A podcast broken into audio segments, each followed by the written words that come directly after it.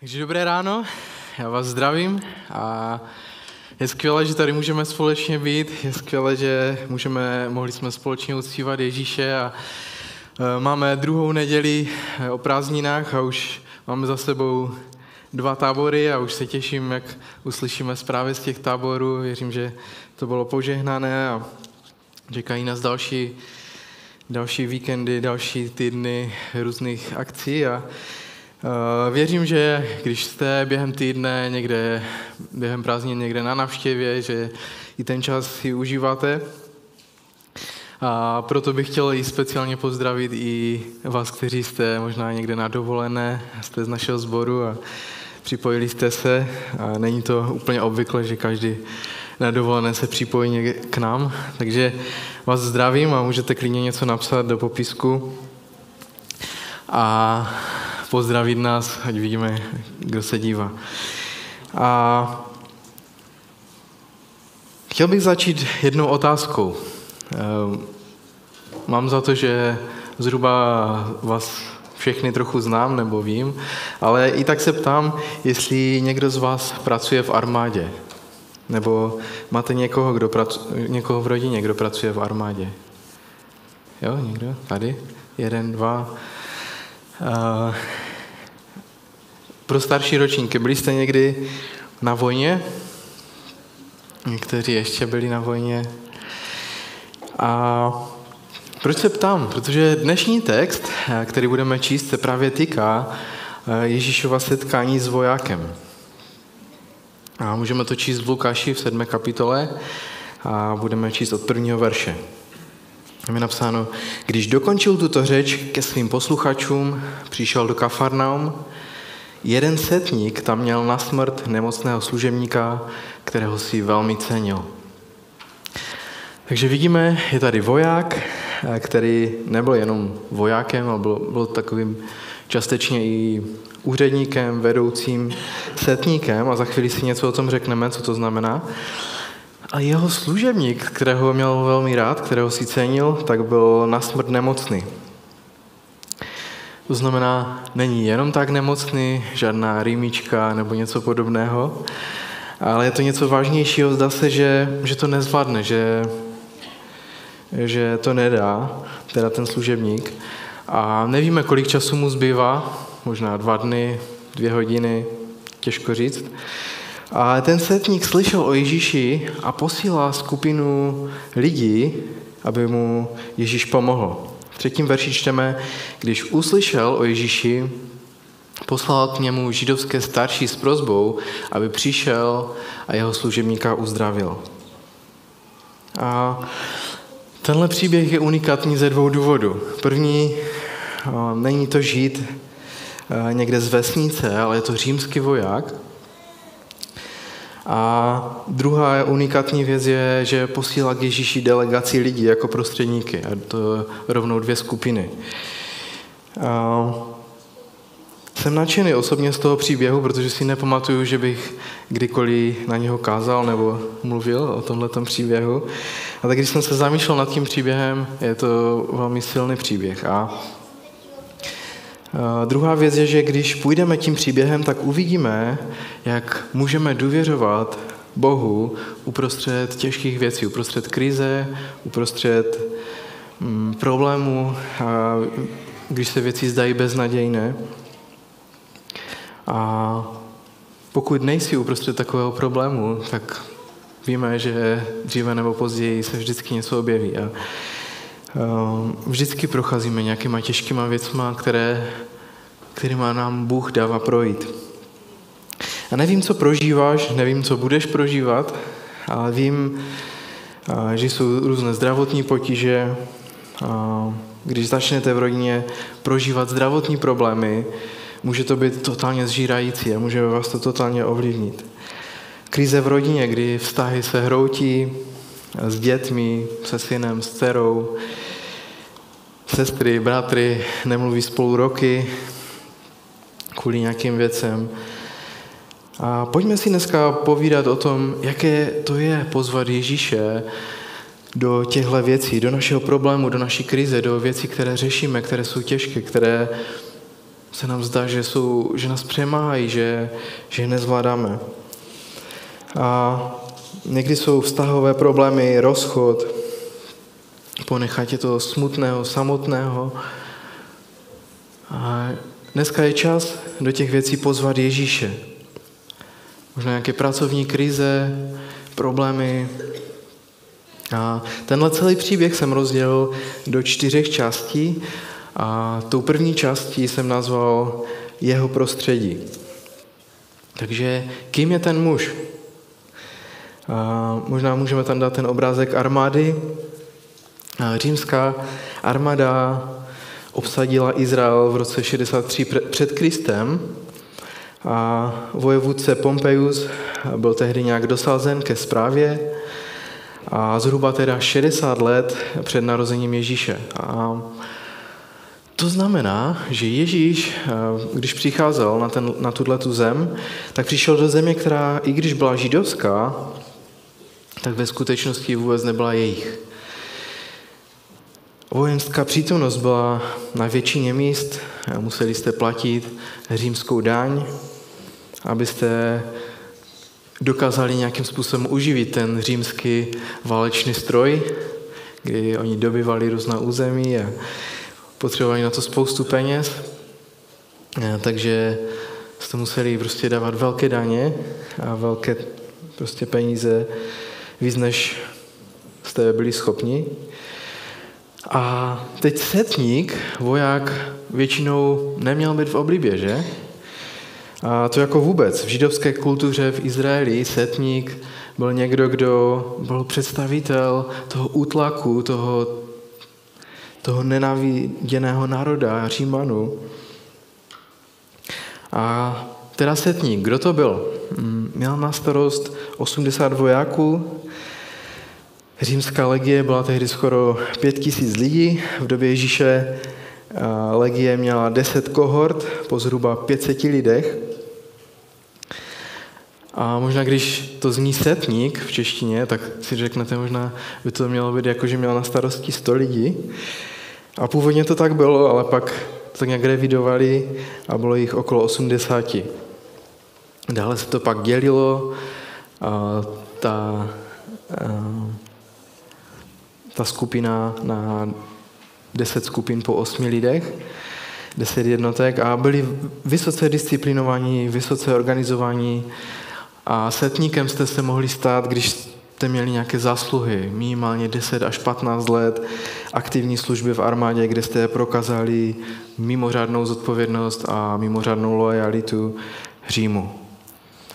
A když jsme četli ten první verš, tak jsem zmínil město, kde Ježíš přišel, pamatujete si to? Jaké to bylo město? Kafarnaum. Bylo to Kafarnaum. A otázka je, co dělal setník v Kafarnaum? A za druhé, co vlastně Ježíš dělal v Kafarnaum? Kafarnaum je v severním Izraeli, na severním pobřeží Galilejského moře nebo Genezareckého jezera Živili se tam hlavně rybolovem, co by tam dělali, že? Ale kromě toho, eh, to je, tam vedla taková mezinárodní dálnice od zhora až dolů. Říkalo se jí Via Maris, mořská cesta. A nebyla to jediná cesta ze severu na jih, ale byla to velmi důležitá cesta. A spousta lidí chodilo ze severu na jih a z jihu na sever právě přes Kafarnaum. A další věc, kdybyste udělali rovnou čáru, jak, jak je ta mapa, zpátky ještě, a jak je tam Jordán, je to celkem malé, asi z dálky to úplně neuvidíte, ale jak je Jordán, protahli byste to na sever, tak mm, byste mm, viděli, že se to rozdělí na dvě části. A ta pravá část Kdybyste šli kousek na východ od Kafarnaum, tak byste šli z území, které spravoval Herodes Antipas, na území, kde vládl Herodes Filip. A rozdíl byl v tom, nebo důležité na tom bylo to, že tam byl takový daňový úřad. Jo, když tam byla nějaká hranice blízko, Když jste přecházeli z jedné části do druhé, tak jste platili clo za každé zboží, které jste převáželi. A to byl další příjem do římské pokladny. Takže eh, Kafarnaum bylo takové hraniční v tom město, že tam právě proto byly celní úřady nebo nějaké celnice, byli tam celníci a ti nejenom, že vybírali daně, ale právě taky to clo. A kde byly celnice, tam bylo spousta peněz, které se vybrali a pro, právě proto tam ne v každém městě, městečku byl, byl setník, ale právě v Kafarnaum setník byl právě proto, že aby dohlížel na to, aby všechny věci probíhaly v pořádku a aby tam nedělal nějaké povstání a nějaké různé takové věci. A Věřím, že to je to, co setník dělal v Kafarnaum. Prostě dohlížel na to, aby všechny věci šly hladce, aby se vybíraly peníze a aby tam nebylo žádné povstání proti Římu. Co tam vlastně dělal Ježíš v tom Kafarnaum? Ježíš, Ježíš nějakým způsobem žil v Kafarnaum, vyrůstal, jak víme, v městě zvaném Nazaret, ale Nazaret to bylo takové městečko prostě o ničem. Jo? Prostě když jste se ocitli v Nazaretu, tak to bylo jenom proto, že jste šli do Nazaretu. Nebylo to, že byste prostě šli a bylo to nějaké turistické místo nebo něco podobného. Prostě Nazaret. A sami, pokud jste někdy četli Bibli, tak víte, že i sami lidé se divili, když Ježíš říkal, že je z Nazareta říkali, co, co tam teď může přijít dobrého. Jo? Takže úplně to nemělo ani úplně nějakou skvělou pověst, ale Kafarnaum bylo naopak město plné lidí, kteří přicházeli a odcházeli, bylo tam prostě velký flow. A Ježíš místo, aby udělal svoji základnu v Nazaretu, tak udělali v Kafarnaum. A častokrát tam se svými učeníky byli, když byli nahoře v Galileji. A když Ježíš přišel do Kafarnaum už dříve, tak byl v synagoze, kde se uprostřed setkání objevil posedlý muž a křičel tam a prostě vyváděl a Ježíš z něho mm, vyhnal démony.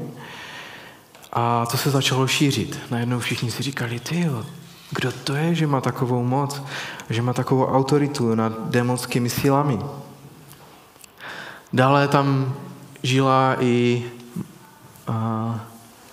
Petrova tchyně a byla nemocná, Ježíš ji uzdravil a zvěst o tom se šířila. Byl, začalo tam být hodně známý a městem to prostě proudilo, až to došlo až k setníkovi. V našem příběhu je napsáno, že když setník uslyšel o Ježíši, poslal k němu židovské starší s prozbou za svého umírajícího služebníka.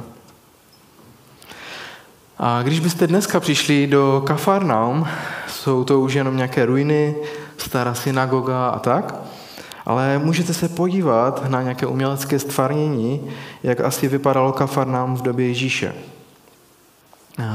Bylo to prostě rozlehlé městečko na břehu toho jezera a spousta lidí tam bylo.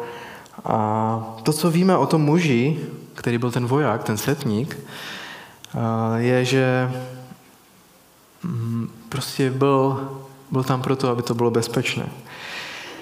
A co dál? Pojďme se na druhou část příběhu. Druhá část příběhu jsem nazval jeho charakter.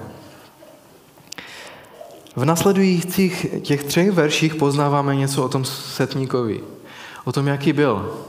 Málo kdy o takových úplně nevýznamných postavách v Novém zákoně čteme tolik hodně věcí, ale tady čteme celkem dost. Mm.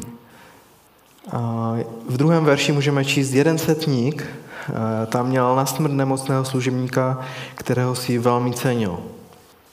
Tady vidíme, že tenhle chlap si velmi cenil lidi.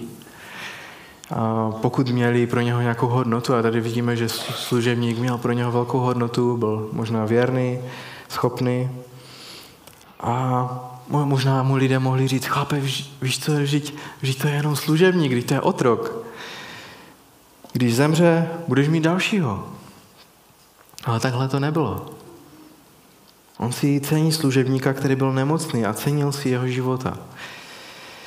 A já věřím, že něco v každé lidské bytosti, že, že my toužíme potom mít hodnotu. Toužíme po hodnotě, toužíme potom něco znamenat, aby naše práce byla oceněna, aby naše, to, to, co dokážeme, abychom byli vidět, abychom byli známi, abychom měli hodnotu. A tenhle voják, tenhle chlap, tenhle setník si cenil služebníka, který mu sloužil, takže se hned dozvídáme o něm něco, že si cenil lidí druhých. Dozvídáme se o něm dál ve čtvrtém a pátém verši a tam je napsáno, přišli tedy za Ježíšem a snažně ho prosili. Zaslouží si, abys to pro něj udělal. Vždyť miluje náš národ, i synagogu nám postavil. A poslouchejte, tohle to je dost silné, ne? Že přijdou za Ježíšem a říkají, musíš mu pomoct, prosím, udělej něco. To byli jako náboženští vedoucí. A ten Říman, ten setník, byl prostě fakt nepřítel. A, ale oni říkají o něm něco, něco jiného. Říkají, udělej něco, on miluje náš národ. Když jsme potřebovali vybudovat synagogu, tak nám hrozně moc finančně pomohl. Vlastně to, vlastně to celé pomohl postavit, nebo nechal postavit. Tenhle římský setník měl takovou reputaci ve velmi těžkém prostředí, kdy bylo vůbec výzvou nějakým způsobem fungovat jako římský občan a k tomu ještě voják. Protože římští vojáci byli nenáviděni. Když jste je viděli, jo, prostě lidi si odplivli kolem nich, když šli, nebo já nevím, prostě byli, byli nenáviděni. Byli představiteli okupantů, ukazovali na to, co je špatně z jejich zemí. Ale když židovští představitelé přišli za Ježíšem, bylo to úplně opačné. A říkali, ne, ne, ne, on nás miluje. On, on je ten, který nás přímo finančně podporuje, naše místo uctívání Boha. A tady to máme. Jednu z jeho charakterových věcí. On získal, on si získal jejich srdce. Jak dlouho mu to trvalo, to, to nevíme, a možná dlouho, a možná zažil od nich i těžké věci a oni od něho, ale je to silné. A má někdo z vás rád jízdu na lodi? Někteří jo, že? Rádi jezdíte na lodi, někteří tady i mají loďku a jezdí na loďce, že? A můžeme tam dát tu fotku? Hmm. Znáte tu stopu, kterou, když jedete rychle v lodi, a, tak kterou za sebou ta loď zanechává? A tuhle ilustraci mám od autora jménem Henry Cloud, který je známý tím, že napsal knihu Hranice, ale napsal i jiné knihy. A v jedné ze svých knih je myšlenka toho, že každý člověk za sebou nechá, nechává takové vlny. A ty vlny, když to vidíte, tak prostě mají dvě části, tak se rozdvojují. A ty, ty části potřebují být v rovnováze. A ty části jsou na jedné straně výsledky a na druhé straně vztahy.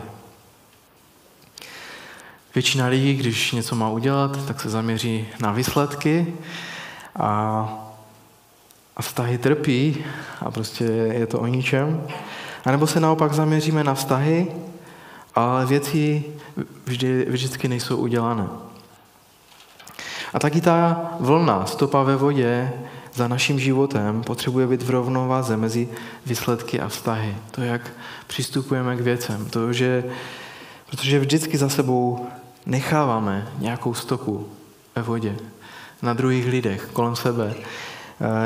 Necháváme nějakou příchuť, něco, co, co druzí lidé vidí ještě nějakou dobu potom, co zmizíme.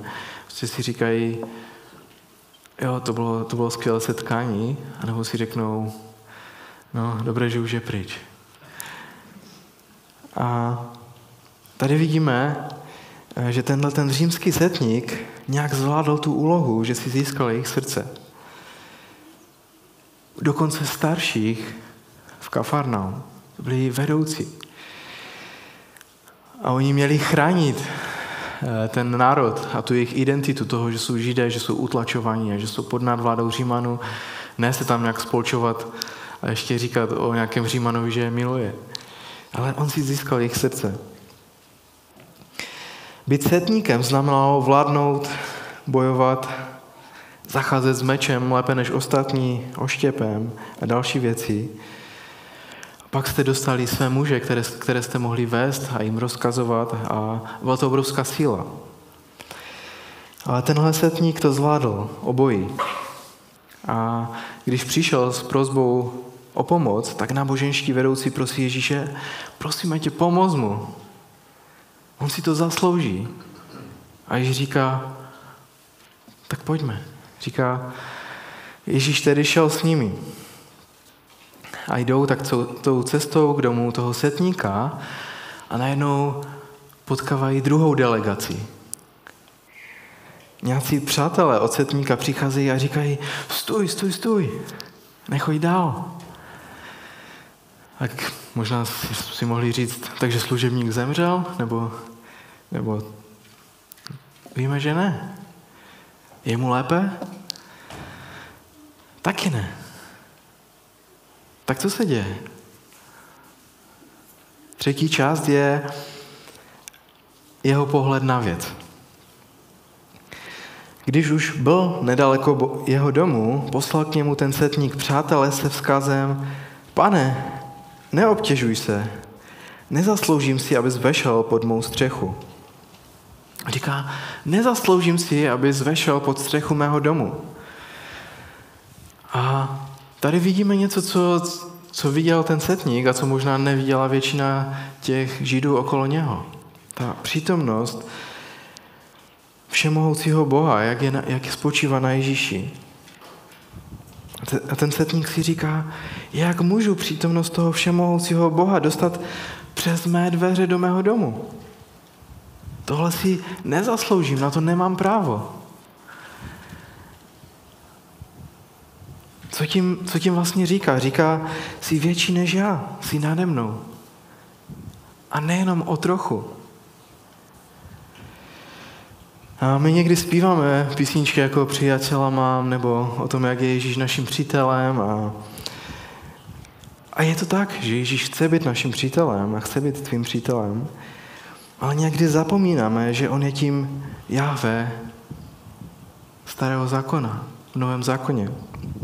Že je všemohoucím Bohem, že je druhou osobou trojice, všemocný Bůh.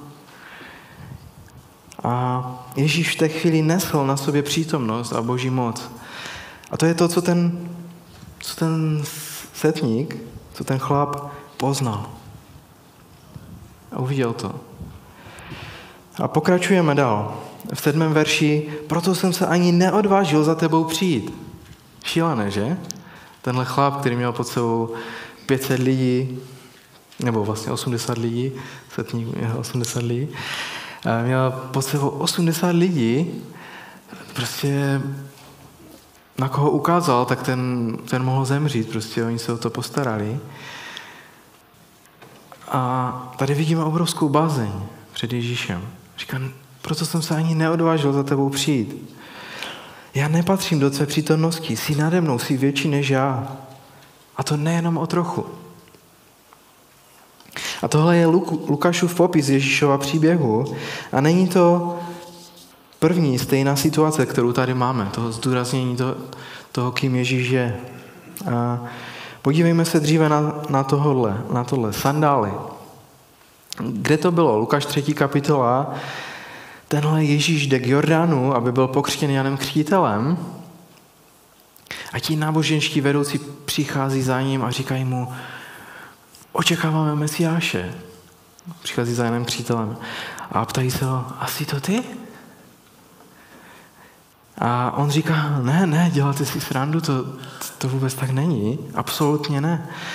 A říká v 16. verši v 3. kapitole, říká, ale přichází někdo silnější než já.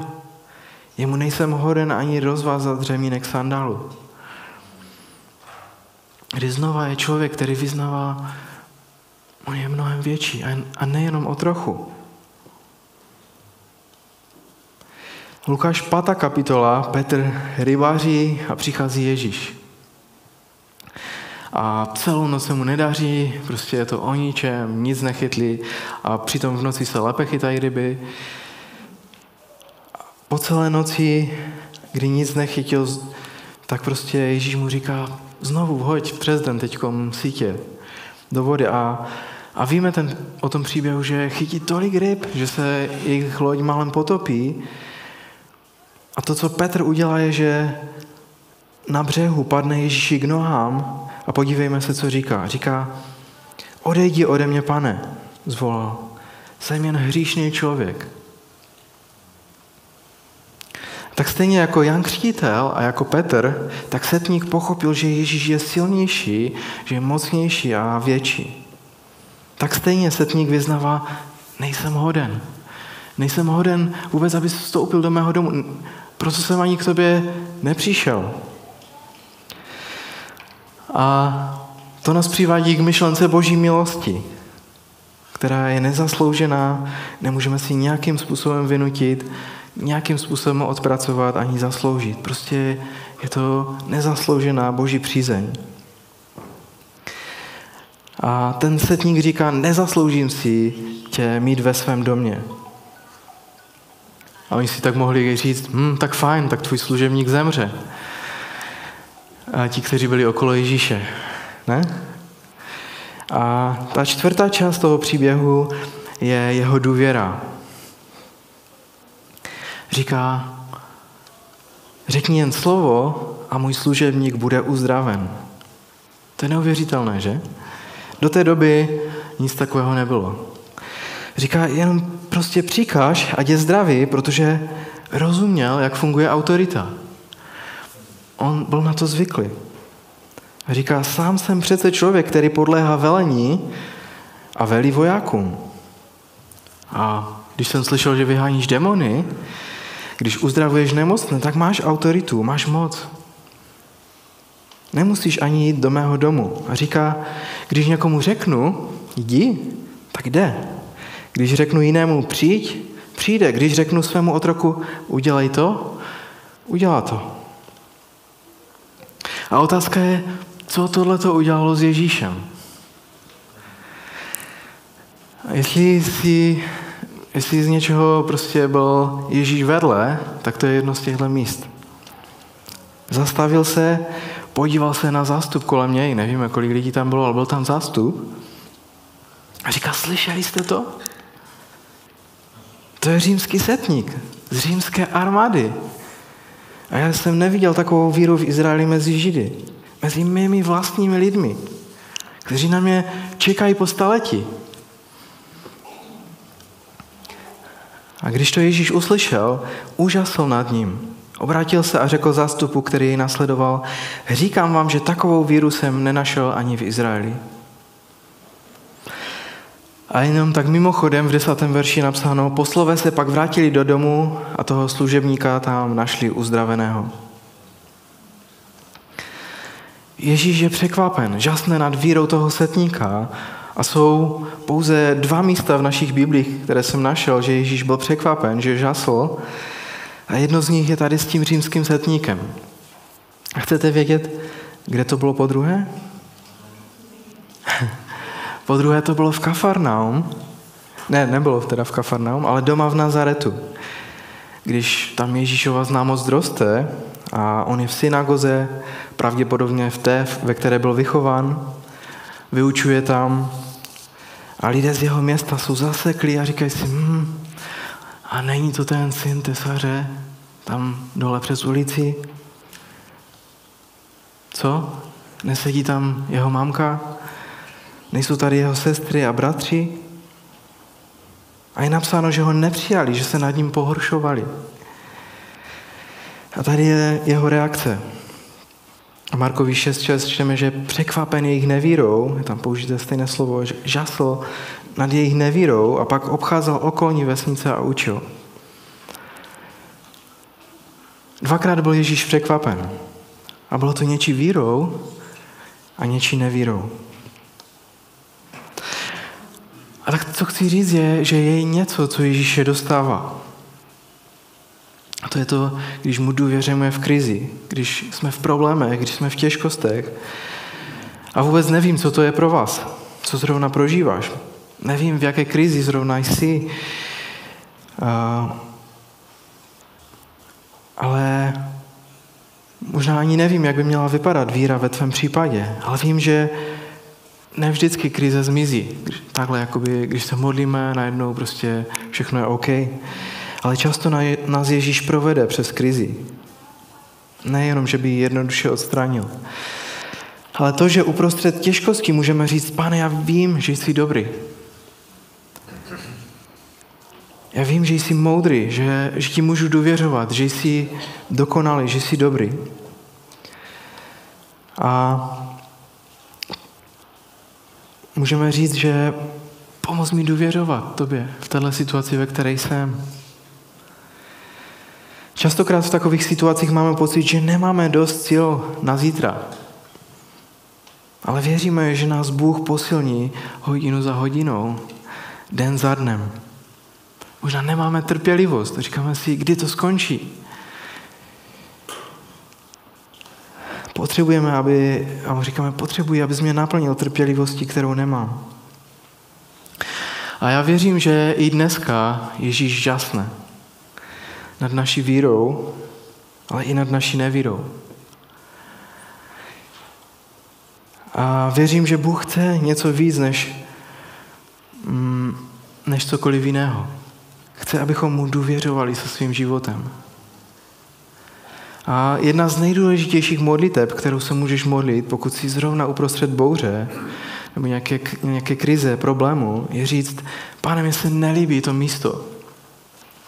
Tady nechci být a nerozumím tomu, ale budu ti tady a teď důvěřovat.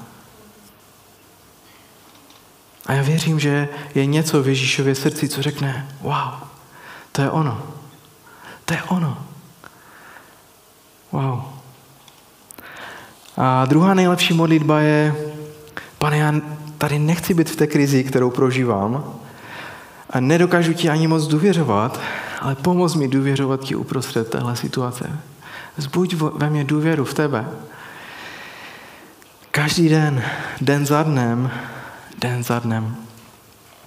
A jako tenhle římský voják, tak mojí naději pro dnešek je, ať už si v těžké situaci ve vztazích, v rodině, možná ve víře, v práci nebo v zdravotních problémech,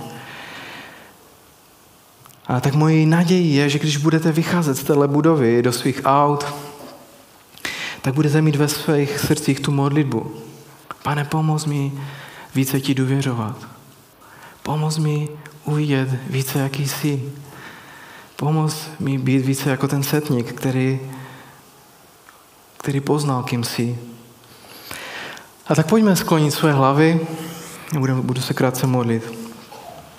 Pane Ježíši, já ti děkuji za tenhle úžasný příběh, který můžeme číst v Lukášově evangeliu. Díky za Lukáše, že to mohl tak dobře zapsat.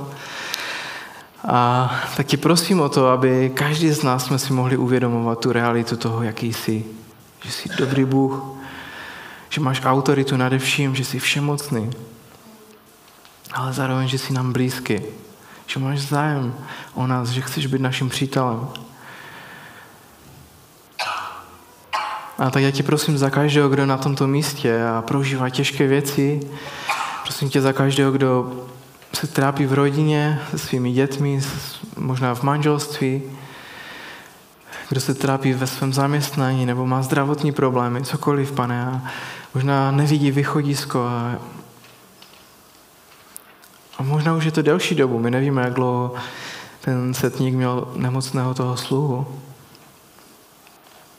Ale v momentě, kdy uslyšel o tobě, jaký jsi, tak, tak na to reagoval. A my chceme dneska reagovat, pane, a s důvěrou přicházet k tobě. A tak vzbudit důvěru v životě každého z nás, důvěru tobě, pane.